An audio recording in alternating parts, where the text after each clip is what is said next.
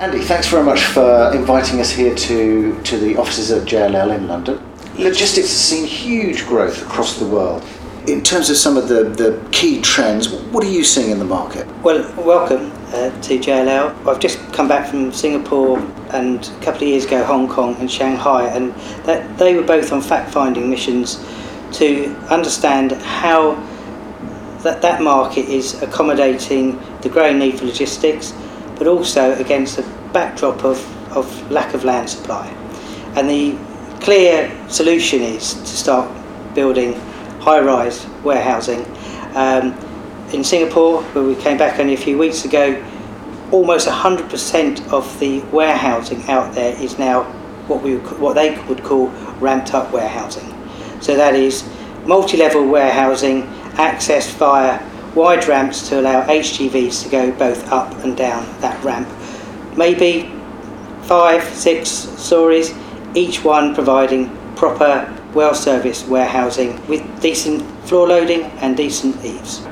Taking that back to uh, the UK um, and, and indeed mainland Europe, already there are signs that that type of product is starting to come. One of the other trends that we've been seeing uh, also in the market um, is the ability of, of uh, logistics companies to be able to recruit and also health and well-being. Um, how do you see those uh, influencing the sector? Hugely. I think the uh, again, just going back to the Singapore trip, it was quite clear that you know in a road full of 3PL logistics companies all providing multi-level accommodation, the provision for the well-being of their staff was paramount. So you're seeing quality restaurants and cafes, you're seeing creches, you're seeing gyms, you are seeing gardens and quiet areas, collaboration areas being provided.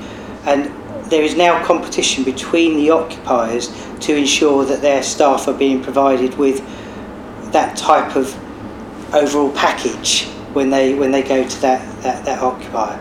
So um, certainly coming back to the UK, we are starting to impart that type of thought process on our key developer and landlord clients. I think that it's very important when we start talking about the UK and in particularly London, and I stress London is going to be the test bed for both both multi-story, which is in, in Singapore known as ramped up warehousing, or multi level, which is cargo lift access up to the upper floors, or flatted factories as they call them.